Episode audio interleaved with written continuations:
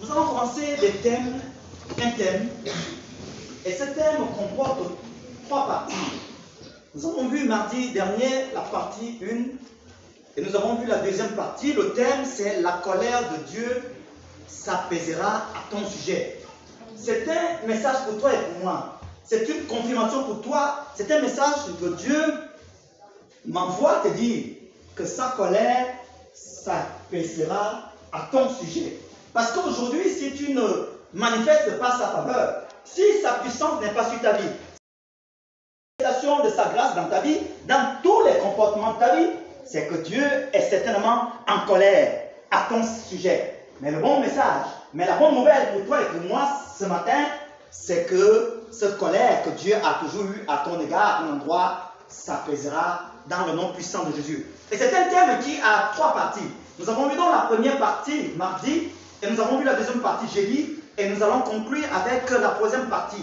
Et le passage biblique qui nous a conduit depuis le mardi 1er septembre 2020 est, tiré de Ésaïe chapitre 57 au verset 16 que je vais lire.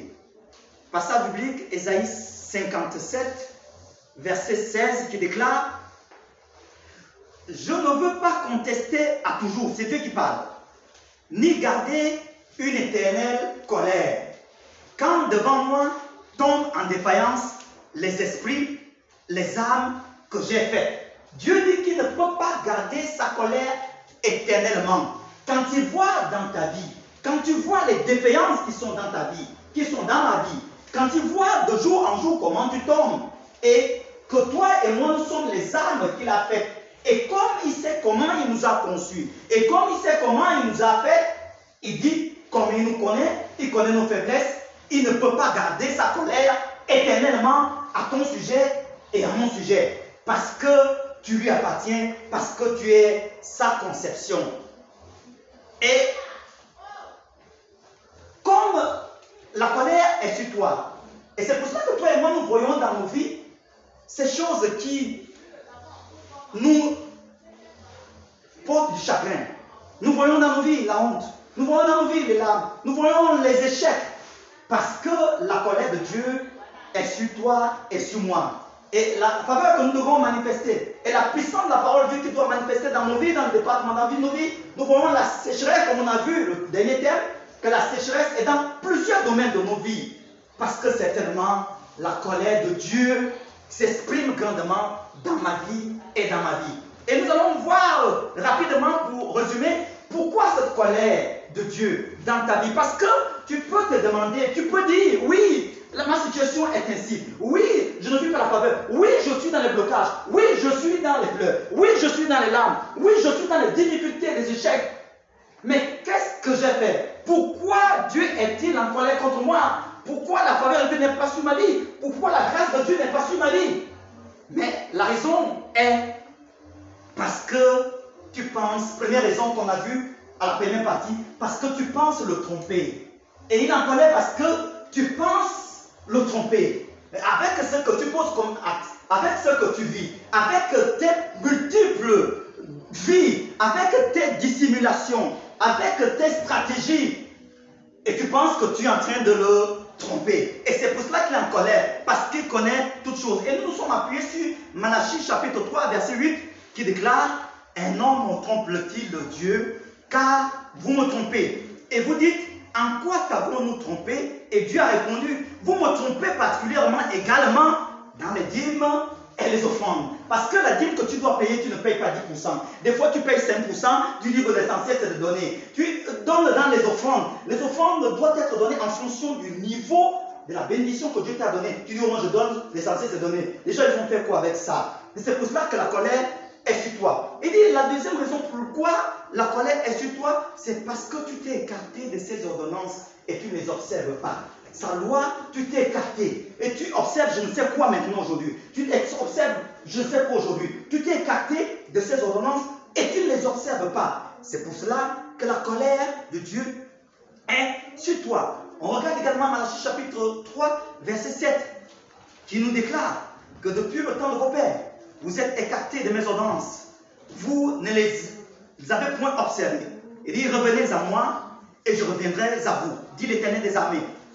Et vous dites, en quoi devons-nous revenir? La troisième, Le troisième point, pourquoi Dieu est fatigué, justifie la colère de Dieu. Dans ta vie et dans ma vie, pourquoi la vie est bloquée?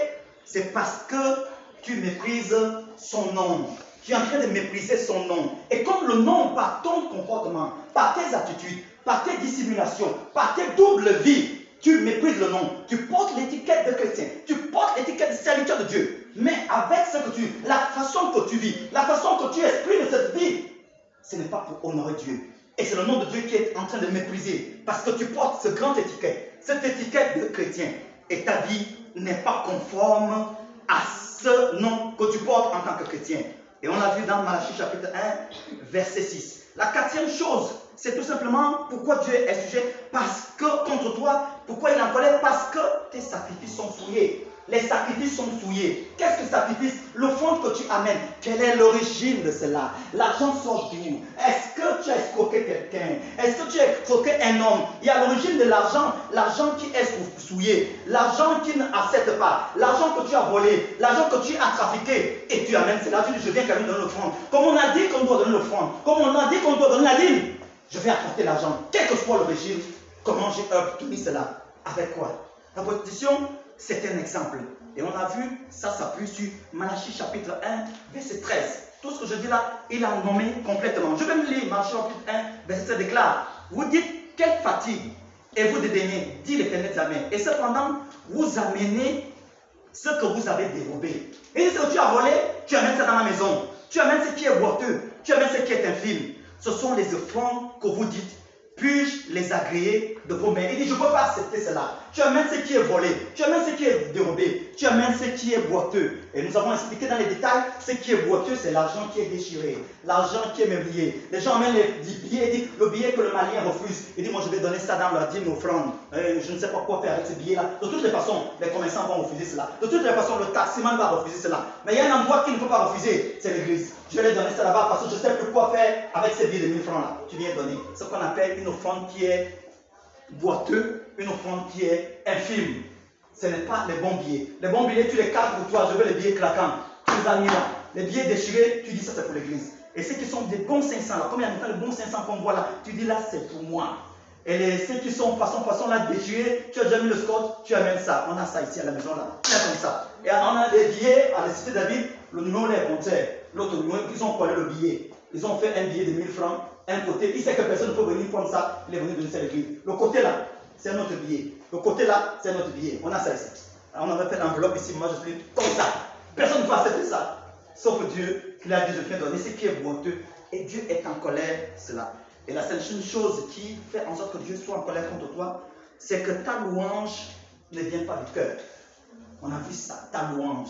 Je loue Dieu, je célèbre Dieu. Mais ça ne vient pas du cœur. Matthieu chapitre 15, verset 18 déclare, ce peuple m'honore des lèvres, mais son cœur est éloigné de moi. Le cœur est éloigné, la vie est éloignée de moi. Mais quand tu entends Amen, tu entends Alléluia, je te bénis, ça c'est quand ça parle des yeux, des lèvres. Mais dans le cœur, c'est quelqu'un. Mais quand tu es là, oui, mais il pleure même. Hein. Tu dis, il a l'émotion. Quand la louange sort, quand l'adoration sort, la personne pleure. Ah, ça c'est de la comédie, les caméléons. Et c'est pour cela que Dieu est fâché contre toi et que ta vie est bloquée. Ça, c'était la première partie. Pourquoi? Et maintenant, nous avons vu mardi, jeudi dernier, toujours le même thème. Nous avons vu maintenant comment Dieu peut apaiser sa colère dans ta vie. On a vu pourquoi il est en colère. Et jeudi, on a vu comment la colère de Dieu peut s'apaiser dans ta vie. On a vu les points sur lesquels il est fâché, il est en colère. Et nous voulons maintenant regarder Comment tu peux faire? Parce que tu peux te poser la question. Vous dites, oui, Dieu a parlé. Oui, Dieu est en colère. Oui, ma vie est bloquée. Oui, je connais la sécheresse. Oui, je connais pas les percées. Tout est coincé. Mais comment faire? Un, première chose à faire, il faut revenir à lui. On l'a vu dans Malachie chapitre 3 au verset 7. Il a dit revenez à moi. Vous vous êtes écartés de mes ordonnances. Tu t'es écarté de ces lois. Tu t'es écarté de ces préceptes. Je me suis écarté. Il dit pour que la vie change, pour que les domaines changent, pour que tu connaisses la faveur de Dieu, il faut revenir au précepte. Il faut revenir aux ordonnances en les observant. Parce qu'aujourd'hui, je ne sais pas qui tu suis. Je ne sais pas qui est ton conseiller. On a la dernière fois que qui est ton conseiller. Et c'est pour cela que tu pleures. Parce que tu as suivi des fois, ce n'était pas les ordonnances de Dieu, les saintes écritures sur lesquelles tu t'appuyais. Tu t'appuyais pour prendre tes décisions et pour aller de gauche à droite. Et c'est pour cela aujourd'hui, toi et moi, on pleure. Donc, il faut revenir à lui. Il faut revenir au précepte. Il faut revenir à l'ordonnance. Il faut les mettre en pratique pour que Dieu appelle sa colère contre toi. La deuxième chose à faire, c'est demander la miséricorde de Dieu par la prière. Oui, tu t'es écarté. Oui, tu t'es corrompu. Oui, tu as souillé. Oui, tu as fait ce que tu as fait. Oui, non seulement tu reviens à lui, mais pour venir à lui, tu faut également demander la miséricorde pour le nom que tu as souillé, pour le nom que tu as méprisé. Tu parles, les gens ne sont pas venus en Christ parce qu'il disait que celle-là, si c'est celle-là qui est chrétienne, je ne peux pas venir parce qu'elle fait pire qu'un païen. Et le nom de Dieu était méprisé. Donc tu dois revenir à lui, mais aussi demander la miséricorde de Dieu, pardon de Dieu, la prière pour les actes que tu as posés, que pour son nom que tu as souillé, pour que ton nom qui était méprisé, tu as tué Jésus cloué quatre à cinq fois encore. Et c'est pour cela que tu dois venir à lui en demandant la prière. Je reviens à toi, mais je demande la miséricorde. Parce que je demande pitié. La parole déclare que c'est un Dieu qui ne garde pas sa colère à jamais. C'est un Dieu qui est miséricordieux, lent la colère, riche en bonté. Donc c'est tellement à te côté. On a vu ça dans Malachie chapitre 1, verset 9, qui dit, que je vais lire, priez Dieu maintenant pour qu'il ait pitié de nous. C'est de vous que cela vient. Vous recevez-il, vous recevra-t-il favorablement? Donc peut-être il va recevoir favorablement quand tu vas prier Dieu. La troisième chose à faire, c'est tout simplement, pour calmer la colère de Dieu, renoncer aux œuvres mortes. Que tu pratiques, que je pratique. Tu es dans les œuvres mortes. Et ce qui fait en sorte que la colère de Dieu s'est enflammée contre toi et contre ta vie. Et que tu vois que les portes sont fermées. Et que tu vois qu'il n'y a pas de vérité. Et là où tu vois que même un païen passe, tu ne peux pas passer parce que la miséricorde de Dieu n'est pas sur toi. Parce que tu pratiques les œuvres mortes. Tite chapitre 2, verset 12 nous le confirme. Tite chapitre 2, verset 12 déclare la parole de Dieu, elle nous enseigne à renoncer à l'impiété, aux convoitises mondaines, aux convoitises mondaines et à vivre dans le siècle présent selon la sagesse, la justice et la piété. Voilà, tout simplement. Renoncer aux convoitises mondaines, renoncer aux convoitises de la chaise. Je crois que hier on a vu le pouvoir, l'ennemi de l'intérieur. C'était hier dans les surveillés. Il a parlé que l'ennemi le plus fort, c'est celui qui est l'intérieur. Vous parlez du diable. Il dit, mais l'ennemi le plus puissant, c'est la chair. Qui est d'abord l'ennemi. On voit ça en, détail dans le coup des disciples. Ton premier collaborateur, c'est la chair. C'est avec lui que vous êtes là, coincé, coincé. Laisse d'abord le diable. C'est celui-là d'abord. Donc, tu dois renoncer à cela. Aux œuvres, aux convoitises. Aujourd'hui, nous allons voir maintenant, nous avons vu pourquoi Dieu est en colère. Nous avons vu comment sortir de la colère de Dieu. Et maintenant, comme tu es sorti, tu peux encore douter tu peux encore douter. Mais aujourd'hui, nous allons voir qu'est-ce qui peut te convaincre. Pourquoi nous sommes convaincus? C'est toujours le même thème. Mais c'est une autre question. Parce que tu peux douter que oui, est-ce que vraiment c'est possible? Est-ce que oui, tu peux même dire que j'ai renoncé, non? Mais peut-être je suis revenu, non, mais je vois que ça ne change pas. Mais là encore, passer un temps pour toute chose. Ce n'est pas toi qui vas déconditionner l'intervention de Dieu parce que tu veux que Dieu intervienne dans cette année, il peut intervenir l'année prochaine. Donc ça encore, ça ne passe pas, c'est un autre enseignement. C'est pour ça que tu dois partir dans les enseignements pour connaître que c'est pas toi qui vas dicter une orientation à Dieu quand tu veux et que ça doit être fait. Alors là qu'Abraham a attendu 25 ans. Pourtant, Dieu lui a parlé face à face pour dire voilà. Mais il était là. La parole déclare qu'effectivement, il a commencé également à douter. Il a même dit à un certain temps que c'est Eliezer de Damas. Il avait un serviteur qu'on appelait Eliezer de Damas qui serait certainement héritier de mes biens. Je n'aurais pas un enfant. Et ils ont douté. Et comme on voit qu'il a douté, il a même un certain temps accepté les propositions de Sarah en prenant des servantes qu'elles avaient pour penser qu'ils pouvaient effectivement intervenir et, faire et aboutir la promesse de Dieu. Donc, il y a un temps pour toutes choses. Donc, pourquoi je suis convaincu que la colère de Dieu s'apaisera? C'est selon les Écritures que je vais m'appuyer pour affirmer que la colère de Dieu, comme il a dit, comme il a fait sortir puisque nous avons vu donc cela dans Ésaïe chapitre 57, il dit qu'il ne peut pas garder sa colère à toujours. Il dit, je ne garderai pas ma colère éternelle parce que mon peuple tombe en défaillance, parce qu'ils sont dans l'échec, parce qu'ils sont dans les pleurs. Parce que finalement, je me souviens que c'est moi qui les ai faits. Ésaïe 57 au verset, verset 16. 2 Samuel chapitre 11, verset 14 nous dit quelque chose. Quelque chose que David a pensé, que pourquoi la parole de Dieu, je suis sûr et convaincu que la parole de Dieu peut s'apaiser quel que soit ce que tu as fait, quel que soit ce que tu as posé comme acte, si tu reviens à lui, si tu demandes, fais la prière de miséricorde et que tu renonces aux œuvres mortes, certainement, certainement, Dieu apaisera sa colère. 2 Samuel chapitre 11, verset 14 nous dit ce que, ce que David avait fait. David avait tué quelqu'un.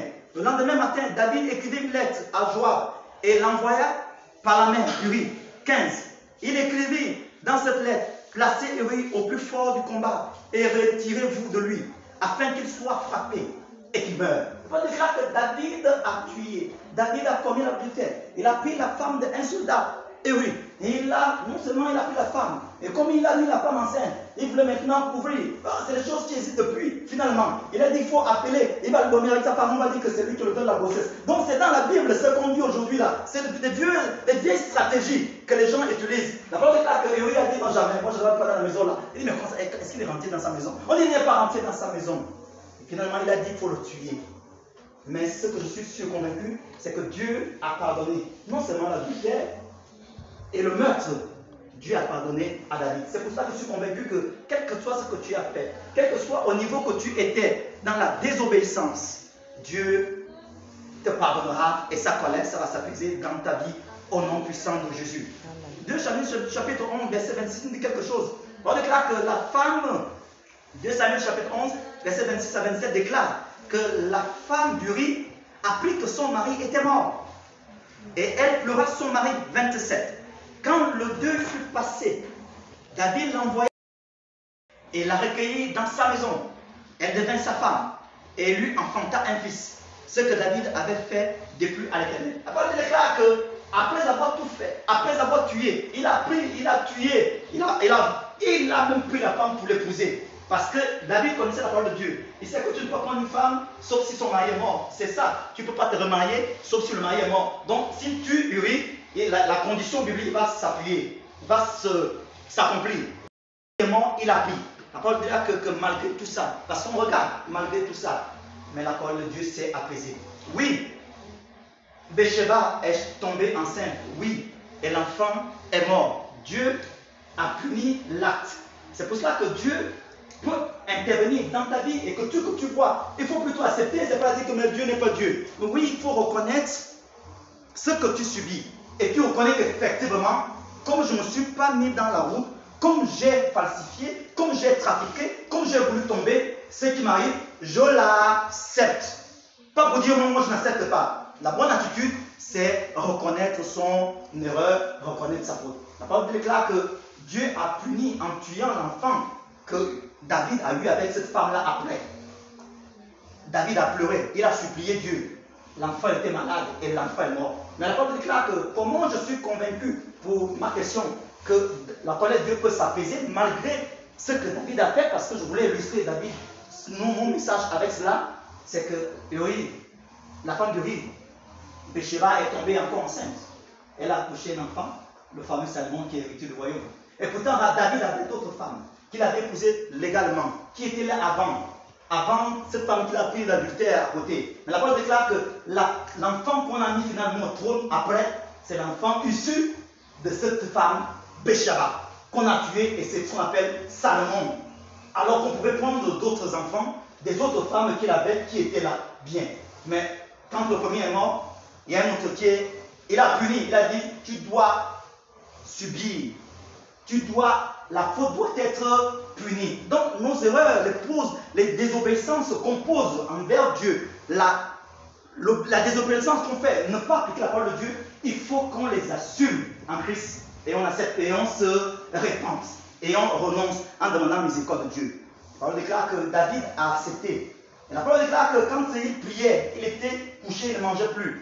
La parole déclare que quand l'enfant est mort, on a dit David, finalement il est mort. La parole déclare qu'il s'est levé, il s'est lavé, il s'est parfumé. Les gens lui ont demandé comment ça? L'enfant est mort, maintenant tu te parfumes. Quand tu étais malade, il dit, mais ça c'est encore quoi C'est fini, non? Donc, euh, je priais Dieu. je l'humiliais au sol pour que l'enfant ne meure pas, l'enfant est mort. Donc du coup, je reprends la vie normalement. La femme est tombée enceinte et c'est Salomon qui a pris le trône. Quelqu'un comme ça de la lignée, parce que Dieu avait apaisé sa colère. Donc ce qui t'arrive, ce m'arrive des fois, il faut accepter cela. Parce que quand tu regardes tes voies, quand tu regardes tes chemins, quand tu regardes ta façon de vivre, les actes que tu poses, que tu as posés, il faut certainement accepter que la colère de Dieu, les blocages, soient également dans ta vie. Sans plus ton partage, comme Dieu va te pardonner, a déjà pardonné au nom de Jésus. Pourquoi je suis donc convaincu que la colère de Dieu va s'apaiser dans ta vie et dans ma vie? Première chose donc, parce que Dieu pardonne le péché, le pécheur repentant. Oui, je suis convaincu de cela. Parce que Dieu pardonne, première chose, maintenant pour répondre à la question, parce qu'il y a trois réponses. Parce que Dieu pardonne le pécheur qui est repentant, qui renonce, qui est repentant. Dieu pardonne. Quand tu te repens sincèrement, quand tu revois tes voies, quand tu revisites tes voies, quand tu reviens à lui, quand tu demandes la miséricorde et tu renonces aux œuvres mortes, et Dieu voit, parce qu'il lit le cœur, il voit que tu es sincère, il voit que tu es réellement repentant, Dieu pardonne les péchés de ce pécheur qui est repentant. 2 Samuel chapitre 12, verset 13 à 14 que je vais lire. 2 Samuel chapitre 12, verset 13 à 14 déclare, David dit à Nathan, j'ai péché contre l'Éternel. Là, il se répand. Et Nathan dit à David, au pasteur, il allait voir le pasteur, l'Éternel pardonne ton péché. Voilà. Voilà ce qu'on a vu, ce qu'il a fait. Mais maintenant, il voir l'homme de Dieu. L'homme de Dieu, l'Éternel pardonne ton péché. Il dit, tu ne mourras pas, parce que tu devais mourir. Mais parce que tu as fait blasphémer les ennemis de l'Éternel en commettant cette action, le fils qui t'est né mourra. Il dit, c'est pas toi qui vas mourir.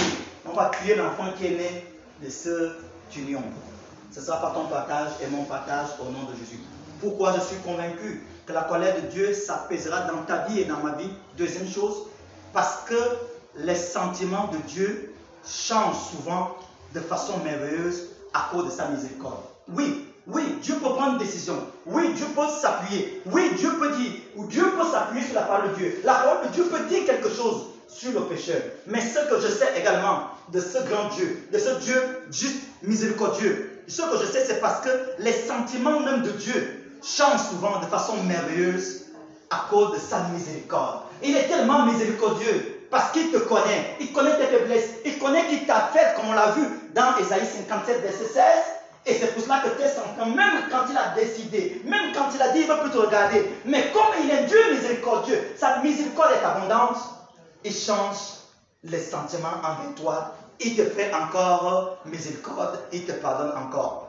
2 Samuel chapitre 12, verset 24 nous le confirme. 2 Samuel chapitre 12, verset 24 nous le confirme.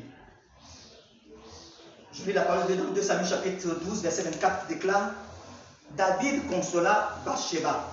David a consolé cette femme Bathsheba, sa femme, et il alla auprès d'elle et coucha avec elle elle enfanta un fils qui les appela Salomon et qui fut aimé de l'Éternel. Écoutez, ils enfantaient un fils qu'on appelle Salomon. Quand l'enfant est mort, quand l'enfant du péché, quand l'enfant du meurtre, quand l'enfant d'adultère est mort, que Dieu était fâché, il a tué le premier enfant.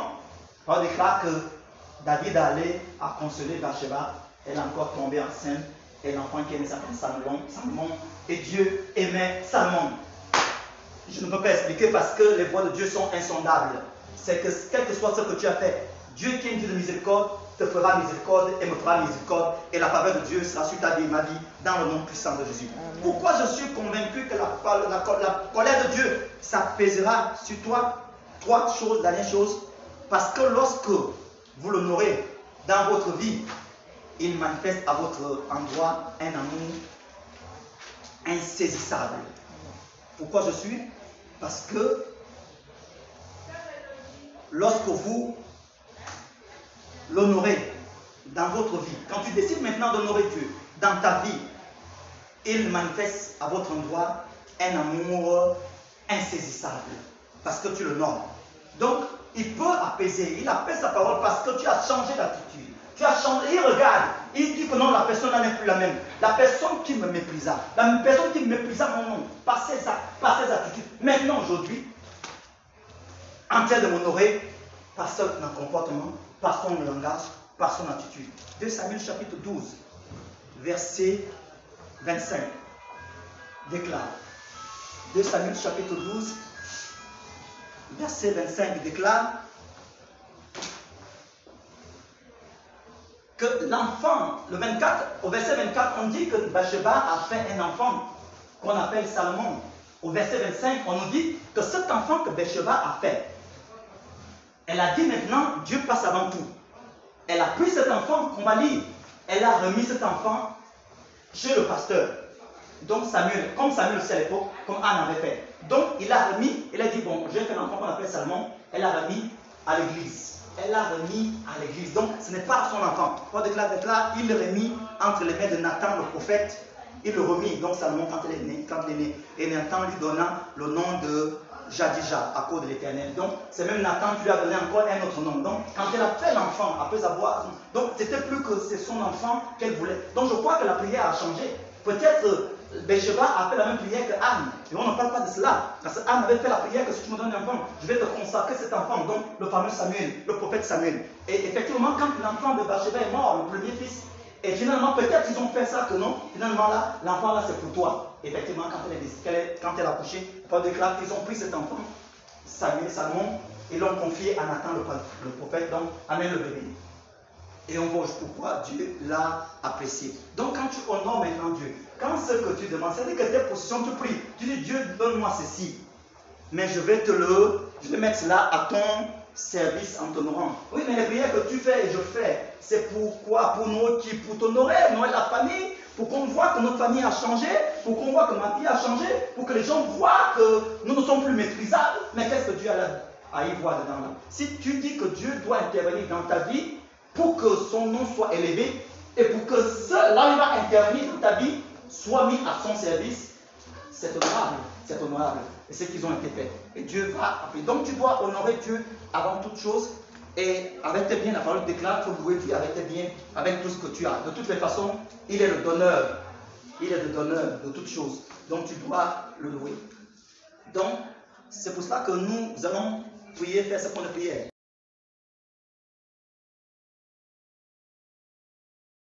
Apaiser sa parole. Il va apaiser sa parole parce qu'il sait que c'est toi, c'est lui qui t'a fait.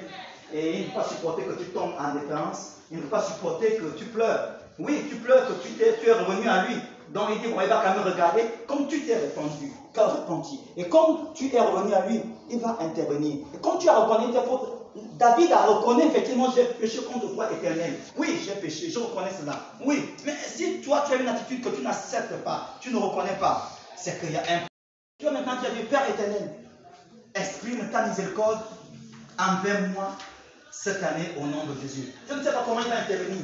Je ne sais pas quand il va intervenir. Je ne sais pas, mais il peut sceller la chose aujourd'hui et il intervenir l'année prochaine. Je ne sais pas. Mais à partir d'aujourd'hui, il peut sceller quelque chose et il va proclamer quand cela va se voir dans ta vie. Tu vas dire Dieu Père éternel, puisqu'on a vu que c'est un Dieu miséricordieux, sa miséricorde sa il est riche en miséricorde et qu'il intervient quand tu te réponds sincèrement. Et sa miséricorde, son amour est tellement grand qu'il peut intervenir quand tu reviens à lui.